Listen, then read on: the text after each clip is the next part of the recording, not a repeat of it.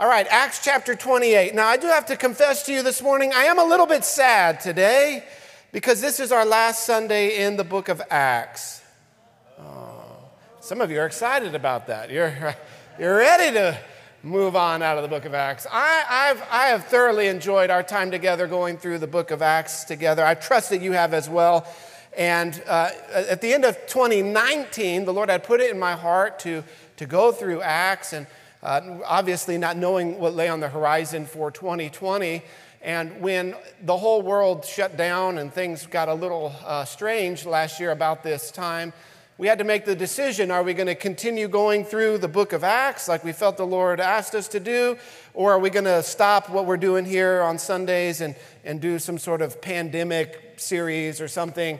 And we chose we're going to do the book of Acts. And what we saw was that week in and week out, wherever we were, chapter by chapter, verse by verse, it seemed like the Lord was just speaking to us in all of the events and all of the circumstances. And we saw how the church in the first century pressed through, even in obstacles and challenges, and they leveraged their faith and put their faith in God, and God came through for them. And that message spoke to us uh, every week last year as we went through the book of Acts. And just so happens that as we are coming, I believe, coming to the tail end of this pandemic, as we're seeing more and more people, uh, the cases dropping and vaccines going out, and I'm just so thankful for all of those things, amen? That also we're coming to the end of the book of Acts together. So I'm a little bit sad, but nevertheless, it's still in our Bible and I can read it anytime that I want, okay? So, just want to remind you where we're at. You remember the Apostle Paul, he was traveling as a prisoner from Caesarea to Rome. He was imprisoned for preaching the gospel. That's the only reason why he's in jail. And he's been falsely accused of crimes he didn't commit. And he had been put in jail for two years, two years in jail for a crime he didn't commit. And now he was being transported by sea from Caesarea to Rome to stand trial before the Caesar there. And he did not have smooth sailing. There was an incredible storm. Uh, the, they suffered an incredible shipwreck and they, he just swam to shore. And, and that's where we pick up the story here in the last chapter of Acts. Paul has just swam for his life in the middle of a storm after a shipwreck and gotten to uh, the, the seashore. He had gotten to land. And so this is where we pick up the story. And it says, verse 1 After we were brought safely through, we then learned that the island was called Malta. The native people showed us unusual kindness, for they kindled a fire and welcomed us because it had begun to rain and was cold. When Paul had gathered a bundle of sticks and put them on the fire, a viper came out because of the heat and fastened onto his arm. And when the native people saw the creature hanging from his hand, they said to one another, No doubt this man is a murderer. Though he has escaped from the sea, justice has not allowed him to live. He, however, shook off the creature into the fire and suffered no harm. They were waiting for him to swell up or to suddenly fall down dead. But when they had waited a long time and saw, saw no misfortune come to him, they changed their minds and said that he was a god. Now, in the neighborhood of that place, there were lands belonging to the chief man of the island named Publius who received us and entertained us hospitably for three days. It happened that the father of Publius lay sick with fever and dysentery, and Paul visited him and prayed, and putting his hands on him, healed him. And when this had taken place, the rest of the people on the island who had diseases all came and were cured. They also honored us greatly, and when we were about to set sail, they put on board whatever we needed. After three months, we set sail in a ship that had wintered in the island, a ship of Alexandria, with the twin gods as a figurehead. Putting in at Syracuse, we stayed there for three days, and from there we made a circuit and arrived at Rhegium. After one day, a south wind sprang up, and on the second day we came to Puteoli. There we found brothers and were invited to stay with them for seven days. And so we came to Rome. And the brothers there, when they heard about us, came as far as the Forum of Appius and three taverns to meet us. Remember, Paul had, about three years prior to this event, he had written the book of Romans to the, the church at Rome. Though he had never been there, he had a great desire on his heart to go and visit them, and then that that church would help send him further west into Spain on a missionary journey. And so this church has, has had that letter from, from Paul, the book of Romans, for about three years. And so they come, when they hear Paul is in Rome, they come and they visit him. And upon seeing them, Paul thanked God and took courage. It encouraged him when he saw these believers. And when we came into Rome, Paul was allowed to stay by himself with the soldier that guarded him. Paul is on house arrest, and since it wasn't like today where they could just put an anklet on you and keep you in your house, they put a soldier and, and strapped a soldier uh, to Paul who guarded him. Uh, a, a, group of soldiers rotated, uh, guarding him 24 hours a day. And it says, after three days, Paul called together the local leaders of the Jews Remember, Paul's habit was that he would go into the synagogue. The first thing, first place he would go in any city was he would go into a synagogue. Well, he can't go into the synagogue and minister to the Jews because he's stuck in this house. And so instead of doing that, he brings them to him. And it says, when they had gathered, he said to them, Brothers, though I had done nothing against our people or the customs of our fathers, yet I was delivered as a prisoner from Jerusalem into the hands of the Romans. When they had examined me, they wished to set me free because there was no reason for the death penalty in my case. But because the Jews objected, I was compelled to appeal to Caesar, though I had no charge to bring against my nation. For this reason, therefore, I have asked to see you and to speak with you, since it is because of the hope of Israel that I am wearing this chain. And they said to him, We have received no letters from Judea about you, and none of the brothers coming here has reported or spoken any evil about you. But we desire to hear from you what your views are. For with regard to this sect, that's Christianity, we know that everywhere it is spoken against.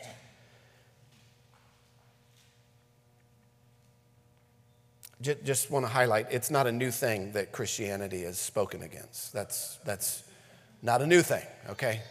So just, it's, just, it's just part of what we signed up for when we said we'd follow Jesus. So that, being unpopular with the world is just part of what it means to be a Christian. So, verse 23 when they had appointed a day for him, they came to him. So, all these people come to him from the Jewish leadership. And they came to him at his lodging in great numbers. And from morning till evening, he expounded to them, testifying to the kingdom of God and trying to convince them about Jesus, both from the law of Moses and the prophets. Now, I just have to pause here and say that there have been a few times, a few times in my ministry where I have been accused of being a long winded preacher. And I just have to highlight for you the preaching of the Apostle Paul. How long did he preach? From morning until evening. And I'll also remind you in Acts 20 that Paul at one point preached all night. And that even somebody fell asleep while he was preaching and fell out of a window and died, which, of course, is the you know, saying don't fall asleep in church. It's just not a good thing to do. That, may, it is, I, know that by today's standards, we, we typically spend a little bit more time in the Word than, than probably other churches. Uh, I, I know that a lot of churches only devote about 20 or 30 minutes to the Word of God. But by the Apostle Paul's standard, if you get out before sundown, you're, doing good, okay? So I just, I just have to highlight that for you. So don't accuse me of being long winded because I'll, I'll, just, I'll just bring you back here and say, I'm, I'm very brief compared to the Apostle Paul. Okay, and some were convinced by what he said. So they believed in Christ, but others disbelieved. And this is the reaction we've seen time and time again through the book of Acts. Some believe and receive the gospel, but others harden their heart in disbelief. And a disagreement arose among them, and they departed after Paul had made one statement. And here he quotes from Isaiah chapter 6. The Holy Spirit was right in saying to your fathers through Isaiah the prophet, Go to this people and say, You will never hear. You will indeed hear, but never understand. You will indeed see, but never perceive. For this people's, heart has grown dull. With their ears they can barely hear, and their eyes they have closed, lest they should see with their eyes and hear with their ears and understand with their heart and turn, and I would heal them. Therefore, let it be known to you that this salvation of God has been sent to the Gentiles. They will listen. When he had said these words, the Jews departed, having much dispute among themselves. And he lived there two whole years at his own expense and welcomed all who came to him, proclaiming the kingdom of God and teaching about the Lord Jesus Christ with all boldness and without hindrance. Father, we thank you for your word, Lord, as we spend a few times in a few, a few moments here in your word, that you would press your truth deep down into our hearts. Lord, in a world of confusion, in a world of deception, in a world that denies the fact that there even is such a thing as truth, Lord, we anchor our souls to the truth. We anchor our souls to your word. We anchor our souls to the word became flesh, Jesus Christ our Lord who himself declared himself to be the way, the truth, and the life. Lord, reassure our hearts of these great truths. Lord, as we look at the events of, of the Apostle Paul's life and conclusion of the book of Acts, Lord, that we would see your sovereign hand and how you are working through all of the events of our lives. Just as you were working in Paul's life, you're also working in our life through the good, through the bad, through the ugly. Lord, help us to live for you to bring glory to your name. It's in Jesus' name we pray. Amen. Uh, three things, uh, uh, three headings, three points uh, to share with you today. The first one is shake it off. Everybody say, shake it off. Uh, listen, sometimes we go through things in life and we just need to shake them off. The Apostle Paul gets bit by this snake. And I have to, I have to confess to you, at this point is that's the point where I might just have lost, lost it. I mean, everything that this man had been through up to this point. Just, just the most immediate, the most recent circumstances, you know, being arrested and put in jail for two years, falsely accused, of having multiple attempts made on your life, finally setting sail for Rome, and you go through one of the worst storms that you've ever been through, worst shipwrecks. You finally swim ashore, you're gasping for air, you know, almost drowning in this storm and you're actually pitching in to help gather some firewood. And you put the firewood in the fire, and this viper comes out and attaches itself to you. I think I would have just said, Really, God? Seriously? Seriously? That's, what, that's how my day is going to go today? Like, what, what else can go wrong here, God? But I also want to remind you of just not just these immediate events of the Apostle Paul's life, but in 2 Corinthians chapter 11, if you want to flip over there quickly, Paul gives a list of some of the things that he had been through in his ministry. Starting in verse 23 of 2 Corinthians 11, Paul says that he has suffered countless beatings. Countless beatings. And I have to say that I don't think those two words should go together countless and beatings. Yet the Apostle Paul endured so many beatings that he says, I have lost count of how many times I've been beaten for the gospel. But he says, I have, some, I have kept some count on some other things, and so I'll give them to you. Five times I received at the hand of the Jews 40 lashes less one. That was a, a, a torture treatment, a, a disciplinarian treatment of being whipped 39 times with this incredible uh, uh, series of, of whips 39 times whipped, and he endured that five times. He says, Three times I was beaten with rods. Now, in my book, that's three times too many. Once I was stoned, three times I was shipwrecked. Now, remember, the Apostle Paul is writing this well before the events of the story that we're reading today. So, Paul's shipwreck tally has gone up by one now four times shipwrecked. He could also add in here, bit by a viper. A night and a day I was adrift at sea, on frequent journeys, in danger from rivers, danger from robbers, danger from my own people, danger from Gentiles, danger in the city, danger in the wilderness, danger at sea, danger from false brothers, in toil and hardship, through many a sleepless night, in hunger and thirst, and often without food, in cold and exposure. And apart from the other things, there is the daily pressure on me of my anxiety for all the churches. This was a man who truly, truly suffered for the sake of Christ. And, and I just, I have to confess to you, sometimes my attitude is not the best. Sometimes we go through things in life and I say, Serious, God, I know that you are sovereign. I know that you are in control. Couldn't you have just sort of arranged that a little bit better? You see, we kind of think that we know how things ought to go in our lives, don't we? We, we have a plan, we have an idea, we, we have a, a way that we think things ought to go. We see Mary and Martha, the, the, the sisters of Lazarus, uh, when Lazarus passes away and, and Jesus comes. Mary greets Jesus and she says, Lord, if you were here, my brother wouldn't have died. She's telling Jesus how he should arrange his calendar and his schedule. I know none of you have ever done that or thought about giving God pointers on, on how to run the universe. We see Job, even in the book of Job, giving God pointers on, on how he ought to run the universe. But we got to keep in mind that we are not God. And here, Paul, this viper comes out, strikes him on the arm, it bites him so uh, you know, strongly, it, it, it, sinks his fangs into his arm that it's, it's there dangling from his arm, that the, all the islanders see it. But Paul doesn't do like many of you and even myself would probably begin to do call 911, right? Get, get me to a doctor. This, this is an emergency. It's, he just shakes it off. He just shakes it off. Oh, it's just a snake? oh, well, no big deal. He just shakes it off. It's this amazing mentality, this, this trust that Paul has in the Lord.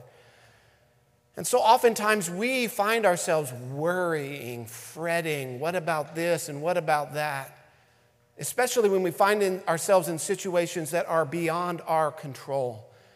And if the year of 2020 taught us anything, it taught us that there are so many events and situations that even govern our lives that are 100% outside of our control. Have you learned that? And what worrying is, it's, it's, it's fear of the future. It's, it's fear of what could happen, what might happen. What? It's, it's worrying, it's, it's being afraid of what might never happen. And Paul doesn't do that. Paul doesn't worry. Paul doesn't fret. Paul doesn't go into a panic. Why? Because Paul trusts in God. Paul trusts in God. And he just simply shakes it off. Say, shake it off. Shake it off. Shake it off. You see, worrying, fretting, letting anxiety grip your heart, being gripped by fear, worrying only makes things worse. Worrying always makes things worse. There, there's nothing that worry accomplishes. It doesn't make anything better. Oftentimes, where worry creeps in is when you can't do anything about it. It's just this constant fear and spinning if you have Matthew 6, flip back over there. This is Jesus talking to his disciples about worry. Jesus says, Therefore, I tell you, do not worry about your life, what you will eat, what you will drink, nor about your body, what you will put on it. Is not life more than food, and the body more than clothing? Look at the birds of the air. They neither sow nor reap nor gather into barns, yet your heavenly Father feeds them. Why don't we have to worry? Because God is our Father. God is our Father, almighty, all knowing, all powerful, the creator, God of the universe. We call him Father. That's why we don't have to worry. Are you not of more value than they. And which of you, by worrying, can add a single hour to his span of life? And why do you worry about clothing? Consider the lilies of the field, how they grow. They neither toil nor spin, yet I tell you, even Solomon in all his glory was not arrayed like one of these. But if God so clothes the grass of the field, which today is alive and tomorrow is thrown into the oven, will he not much more clothe you, O you of little faith? Therefore, do not worry, saying, What shall we eat? What shall we drink? What shall we wear? for the Gentiles. That's, that's the world, the world's way of thinking. The world, the Gentiles seek after these things. And your heavenly Father knows that you need them all. But, but, seek first the kingdom of God and his righteousness, and all these things will be added to you. Therefore, do not worry about tomorrow, for tomorrow, tomorrow will worry for itself. Sufficient for the day is its own trouble. Jesus here says that worry is a result of a lack of faith in God. A lack of faith, unbelief, doubt. Worrying is fear and unbelief disguised. Oh, I'm worried about this, I'm worried about that. We, we throw that word out so casually. Jesus says worry is the same as unbelief, it's a lack of faith in God. Jesus commands us in this passage multiple times. He says, Do not worry. Do not worry. And so, if Jesus commands us not to worry, what does that make worrying? It's a sin. It is a sin to worry. Jesus says, don't, don't put your eyes on, on, the, the, on the things that you might lack. Put your eyes onto your Father who will take care of you, who will provide for you, who is sovereign, who rules and reigns over all things. Oh, you of little faith. Don't worry. Trust in God. Trust in God. And that's why when Paul, going through the storm, going through the shipwreck, bitten by a snake, he can just shake it off. He can just shake it off. There are so many people who are so afraid of, of so many things today. Worrying only makes things worse. Worrying will paralyze you. It, it, will, it will freeze you up with fear where you, you say, well, if I do this, then that'll happen. And if I do this, then that might happen. And if I do this, well, what about this? And what about that? And the next thing you know, you, you just, you're stuck. You can't go anywhere. Right now, the world is in that state. I've been, pray for me and forgive me, but I've been reading the news and um, I know it's a horrible thing.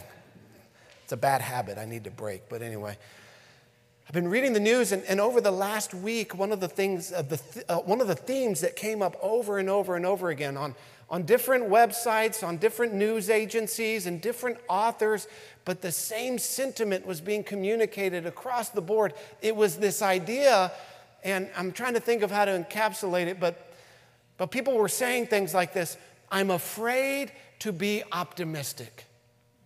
I, I know the numbers of the virus have plummeted. I know that herd immunity is, is sweeping the country because so many people have had it. I know that the vaccine is, is rolling out in record numbers, but I'm afraid to be optimistic. I'm, I'm afraid to be hopeful. I'm, I'm afraid to, to, to, to, to, put, to, to be happy and to, to think that this is a good thing. And listen, Christians, we ought to be the most hopeful, we ought to be the most optimistic people on the planet. Why? Because the future is bright for the believer. Amen. Amen. The future is bright. We cannot become paralyzed with worry and paralyzed with fear. Worry is doubt disguised. Now, Paul, here in this moment, I believe he is being attacked. But he's not being attacked by a snake. That's not, that's not the attack of the enemy. The attack of the enemy is the temptation to doubt God. That is the attack. God is sovereign. God rules and reigns over all things. You, you, you want to, you, you can never convince me that God could not have stopped that snake from jumping out and biting Paul. Paul knows who his God is.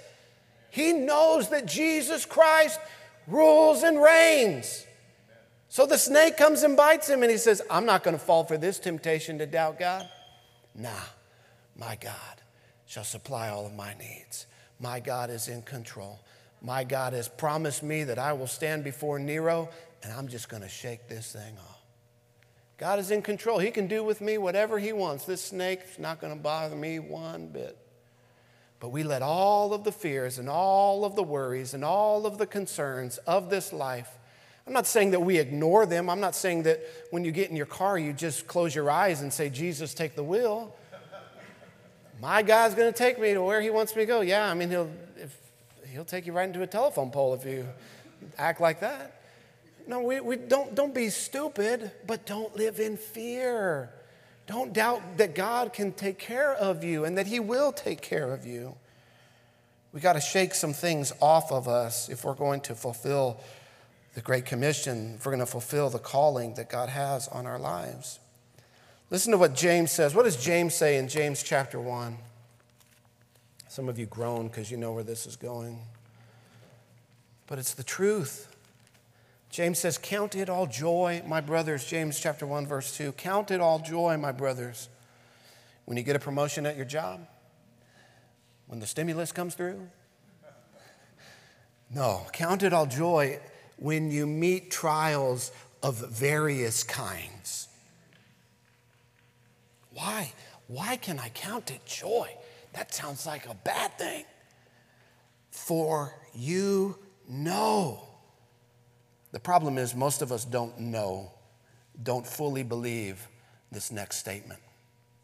James says the reason we can count it all joy is because you know that the testing of your faith produces patience or steadfastness. In verse 4, and let, everybody say let, let steadfastness or patience have its full effect that you may be perfect and complete, lacking nothing. The reason we go through tests, the reason we go through trials is not because God is mad at us, not because God doesn't love us, not because that we have done something wrong. That's what the islanders think. The, the islanders, the, the natives, they, they, they're living with this sort of karmic worldview that, you know, oh, Paul, man, he must be a really bad guy because he got bit by the snake.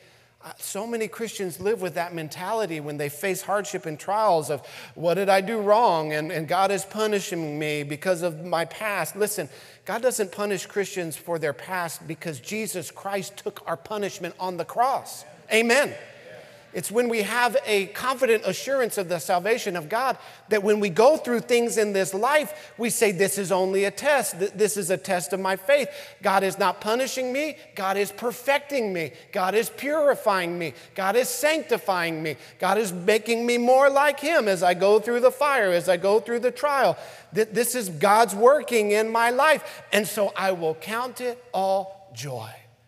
I will say, Thank you, God, for testing my faith. Thank you, God, for, for leading me on and guiding me on and giving me the strength. And that's the wonderful promise that we have from the scriptures that God will never leave us or forsake us, that He won't abandon us, and that He's given us His power and His Spirit in our lives to overcome every challenge, to, to rise above every obstacle, that no weapon formed against us will prosper. We know these things. We should know these things.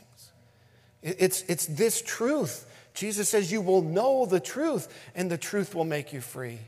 It's this truth that we know that sets us free when the whole world is bound with fear. We say we will live by faith. We, will not succumb to the paralyzing effects of worry in our life. We, we will let the Lord, let the Lord work in our lives. We will humble ourselves when we go through tests and when we go through trials. Look, I don't like going through this stuff. It's not pleasant. You know, Paul wasn't sitting there being beaten with rods and just saying, wow, this is the best day of my life. No, it hurts. It hurts. But what you hold on to in the pain is that God has a purpose in the pain. God has a plan in this, and the enemy will not be victorious in my life. And I don't know how God's gonna do it, I don't know how He's gonna work it out, but we know that God works all things together for the good. We must remind ourselves of these truths. Now, look at what happens. Look at what the result is. What's the result of, of Paul being bitten by the snake? What's the result of Paul being shipwrecked on this random island out in the middle of the Mediterranean Sea? What's the result of Paul having to go through this great storm? What's the result of Paul being imprisoned? Well, what happens on this island is a great revival breaks out. This great healing revival breaks out. And it wouldn't have happened if Paul hadn't been bitten by the snake. It wouldn't happen if they hadn't gone through the shipwreck. It wouldn't have happened if Paul hadn't been through the storm. It wouldn't have happened if he hadn't been thrown in jail. Yet God's work among these Maltese people is amazing what happens. This, this leader's, the, the, the, the chief of the island, his dad is sick. And Paul says, Really, let me go in and pray for him. And he prays for him, and he's healed miraculously. Everybody else is bringing all their sick people, and all of them are healed by God. Now, Luke doesn't tell us specifically, but if we've learned anything by now about the Apostle Paul, is he takes every opportunity he has to preach the gospel. Amen. And so Luke doesn't tell us specifically, but I know that Paul said, This isn't done by my power. I am not a God, but let me tell you about the God who is in heaven and by whose power he has been healed and you have been healed. His name is Jesus Christ.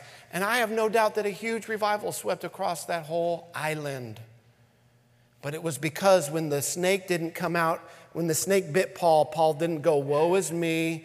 My life is horrible. Look at my life. What a disaster. My life is literally a shipwreck. My life is, is not just one shipwreck, it's shipwreck after shipwreck after shipwreck. Why do I bother? Why do I go through all this? If God can't even stop a snake from biting me, why am I going to trust in Him? Yet, how many Christians go through so much less with that same attitude towards God? We need to learn from the example of the apostles. We need to learn from the example of Paul. Sometimes we just need to shake some stuff off into the fire and keep moving on with what God has called us to do. The snake is just a distraction. It's just a distraction. Paul says, I'm not going to let that bother me today. I got to preach the gospel to these people. I can't get sick and die today. I got to share Jesus Christ with these people. This doesn't fit into my agenda. We need some people in the church today to arise in faith and say, I got to do what God's called me to do, no matter what obstacle stands in my way. And what we see, bringing us to point two today, is that God is doing good things during bad times. God is doing good things even in the midst of bad times, even in the midst of difficult circumstances, even in the midst of all kinds of opposition. God is still working. God never stops working. Jesus said in John chapter 15, My Father has always been working, and I am working. And so, no matter how bad things get, no matter how crazy things go, no matter if we feel like our life is burning down around us, listen, in the midst of it all, God is still working. God is still doing good things. God is still accomplishing His purpose. But we have to take our eyes off of the situation and put them on God. We have to take our eyes off of the problems and keep them on Jesus Christ. Listen, uh, we've seen it over and over again all throughout the book of Acts obstacle, challenge, hardship, a, a, a persecution, but they keep pressing on, they keep marching forward because they, they, they just believed what Jesus said. He said, Go into all the world. And they said, Well, I guess we better do that. He said, I'm going to fill you with my power. They said, We're going to trust that God's going to give us the power to overcome. And they just believed God and they kept moving forward. Worry, fear, it's unbelief, it's doubt disguised. We need to let our faith in God arise. If there's one truth that we could press into our hearts, it's that even in the midst of bad situations, that God is still working and that God is still doing good things and that He is still accomplishing His plan and His purpose. This snake that comes out and bites Paul, the, the islanders say this is justice. This, this is a demonstration of justice against this man. But it wasn't justice that snake was the grace of God in disguise. It was because of that snake that a revival broke out. It wasn't justice, it was God's grace. We must think through the events of our lives, trusting and knowing that God is working through them. But we must surrender to Him. We must surrender to His work. We must say, God, this is a test, and I'm going to let this work, your plan work out in my life. Paul seizes his opportunity for the gospel, and revival breaks out on this little island. Next, Paul makes it to Jerusalem. Paul in jail, Paul, Paul chained to a guard. The commentators say that the Roman guard would, sh- would change out and they would work in four hour shifts. And so every four hours, a, a new guard would come in, and, and the old guard would untach, unhook himself from Paul, and the, the new guard would come and, and attach himself. And I can, I can just see the, the situation as the new guard comes in, and the old guard is on his knees crying and just saying, I receive Jesus Christ as my Lord and Savior. He un- untaches and unhooks, and the new guard's like, What got into this guy? And Paul's like, Hey, it's good to see you. I'm, I'm here to tell you about Jesus Christ. Every, every 24 hours, six guards would come through and be chained to the Apostle Paul. I would submit to you there's never been more blessed prison guards in the history of the world than those who were chained to the Apostle Paul. How do I know that this is what Paul did? Well, number one, we know Paul and who he was, but Paul actually writes about this in Philippians, Philippians chapter 1. Listen to Paul's perspective on what had happened to him. Paul, of course, writing Philippians from jail in Rome. This is what Paul says, Philippians chapter 1, verse 12. I want you to know, brothers, I want you to know. I want this truth to be pressed deep down into your heart, brothers, that what has happened to me, what had happened to him? Falsely accused, put in jail for two years, shipwreck, snake bite. What has happened to me has really served to advance the gospel so that it has become known throughout the whole imperial guard and to all the rest that my imprisonment is for Christ. And most of the brothers, having become confident in the Lord by my imprisonment, are much more bold to speak the word without fear. Well, what's the result of all of this? The, the, whole imperial guard, the whole prison guard, they have heard the gospel of Jesus Christ. And even brothers who were afraid of imprisonment and afraid of what might happen to them if they preach the gospel, seeing now Paul's example, they are emboldened themselves. And so Paul writes to them and he says, Look, I want you to know that though these situations and circumstances might on the surface look bad, what has actually happened is very good. Why? Because God is working even through things that we think are bad. You know what Paul also did while he was chained there for two years in Rome? He wrote the book of Ephesians, Philippians, Colossians, Philemon. These four epistles, these four, letters that are in our New Testament canon today, God used this time, this two years where Paul was sitting there in chains, to write the inspired word of God for us. Flip over to 2 Timothy chapter 2. Don't worry, you'll get out before sundown. Don't worry. 2 Timothy 2, verse 8, Paul writing this again, bound in Rome. He says, Remember Jesus Christ risen from the dead, the offspring of David, is preached in my gospel, for which I am suffering, bound with chains as a criminal, but the word of God is not bound. Listen, though we may find ourselves bound by certain situations and circumstances sometimes, what we must remember is that the Word of God is not bound. The Word of God is not chained. The gospel of Jesus Christ must go forward, and we must share it no matter what situation and circumstance we find ourselves in. There are opportunities for the gospel all around us, especially in difficult times. Paul could have so easily become discouraged. Paul could have so easily have said, Woe is me, I can't go anywhere, I'm stuck to this prison guard. Just had a bad attitude, a sorry attitude. But that's not what he did. He said, I know that God is in control. I know that He rules and reigns over all things. I know that He's called me to preach the gospel, so I'll just do it wherever I can, however I can. I can't go out, so I'll bring people in. And that's what He did. And so often, again, even in our world, what we see is that the church is falling prey to fear, worry, doubt, unbelief, and just sometimes a bad attitude.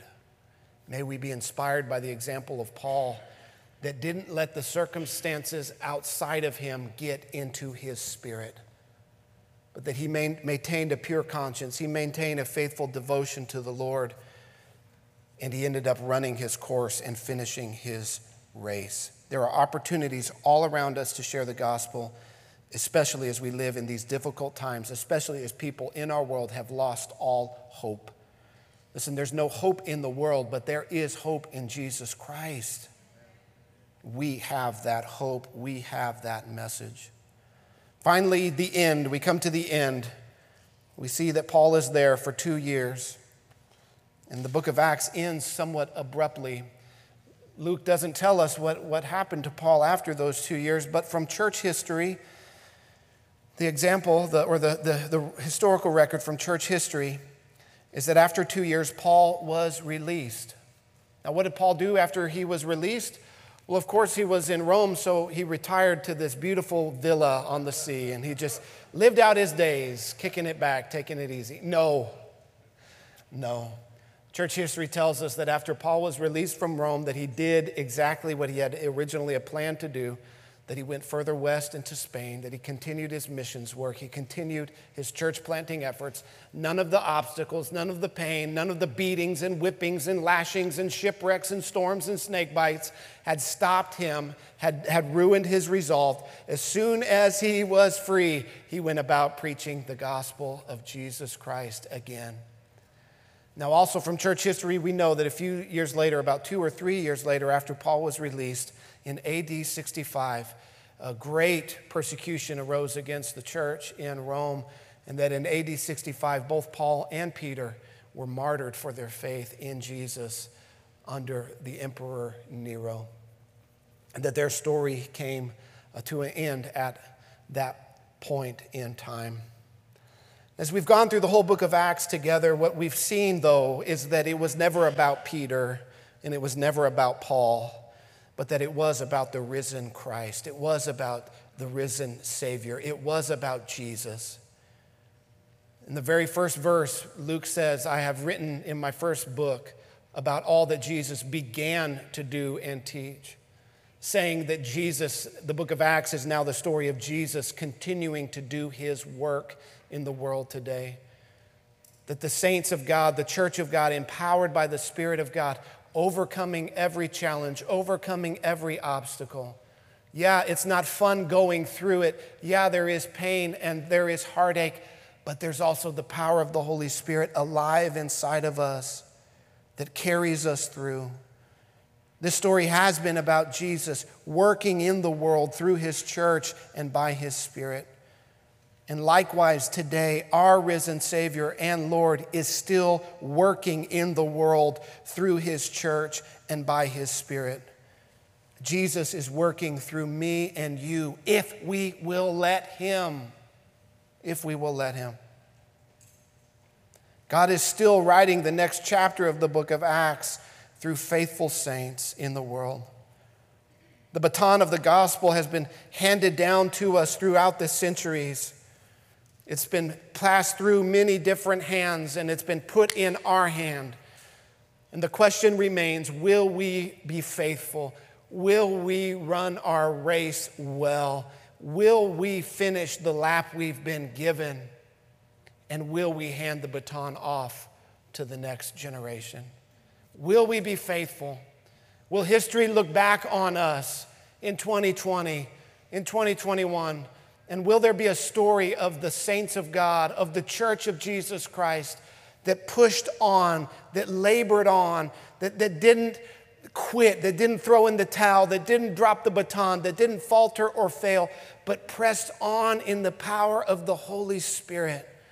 I pray to God that history looks back on us in these moments and says, the church moved on. The church labored on. The church didn't give in, the church didn't quit. I know you are here today because you are running the race. You are not throwing in the towel, you are not quitting. Though the events and the circumstances are a challenge, we press on. We run our race. I'm reminded oftentimes of those in my own life and even in my own family who ran the race before me I think of my grandparents and my parents and, and how they've passed the baton of the gospel down, down to me and to my family. And it's our turn and, and we're running our lap. But we also better make sure that we're passing it on. That, that, that, there, that there is a generation coming up behind us and, and we are putting that baton in their hands. Maybe you have, have family members that went before you. Maybe it was a grandmother that shared her faith with you or prayed with you, or, or your mother or your parents or your grandparents.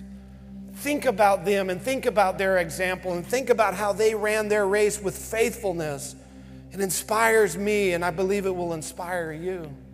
Maybe you say, Well, I'm the first one in my family to become a Christian. Great, awesome. Run your lap and run it hard. You're starting a new family legacy. You're starting a new family tree of faith. Be ready to hand that baton on, that legacy of faith. As we look back over the book of Acts, we've seen the church press on. We've seen the church overcome. We've seen the church, in the face of so many obstacles, not give in and not quit. And we must look at their example and say, we too will press on. We too will run our race we too will pass the baton. Let's pray. Father, we thank you for your word. Lord, help us, though there are things in our life that are challenging, times in our life where we may even feel we're being attacked. Lord, remind us that we just need to shake some things off of us. God, that the church would arise in the confident assurance that even in bad times that you are still doing good things. Though the events and circumstances may, may be against us, you have promised that no weapon formed against us will prosper. Lord, we know these things. Your word teaches these things. Press them deep into our hearts. Forgive us for doubt. Forgive us for unbelief. Forgive us for a lack of faith. Forgive us for worrying and letting fear creep in. Help us to not put our eyes on the situation, but put our eyes on our Savior Jesus Christ, risen from the dead, defeated death, giving to us new life and forgiveness of sins.